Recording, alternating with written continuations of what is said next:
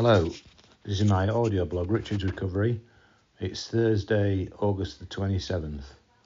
Um, today uh, is a reflection on a, a, shopping trip.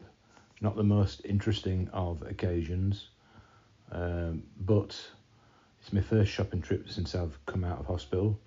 So that's five months, over five months without shopping. Some people might think, hooray, that sounds like a good period, not shopping. Thing is, I don't mind shopping. I don't mind it at all.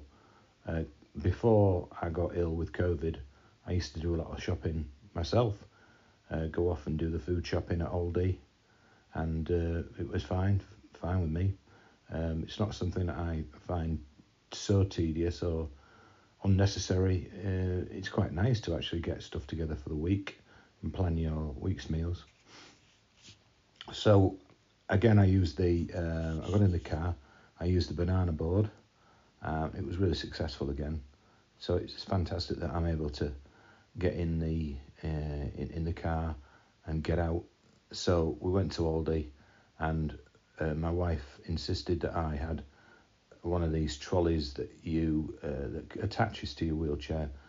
So as you wheel around, you don't have to wheel a trolley alongside you, which obviously would be extremely difficult in a wheelchair. It actually attaches to the front of your your uh, wheelchair, making you make extending your your uh, length by about three foot, so you suddenly become quite a long vehicle. And uh, yeah, so we did the shopping and completed it, and then my wife asked the question afterwards, "Did you enjoy that?" And at this point, um, I virtually burst into tears because the point that I took from from this was that the last time that I, I was actually in in uh, in that Aldi's in Poynton there I was walking around independent, picking up everything. And I'm afraid I just couldn't get that thought out of my head. And also, the other thing that, that, that was swirling around my head was when I was in Aldi's and looking at the other customers in Aldi's, there were some very unfit, obese people.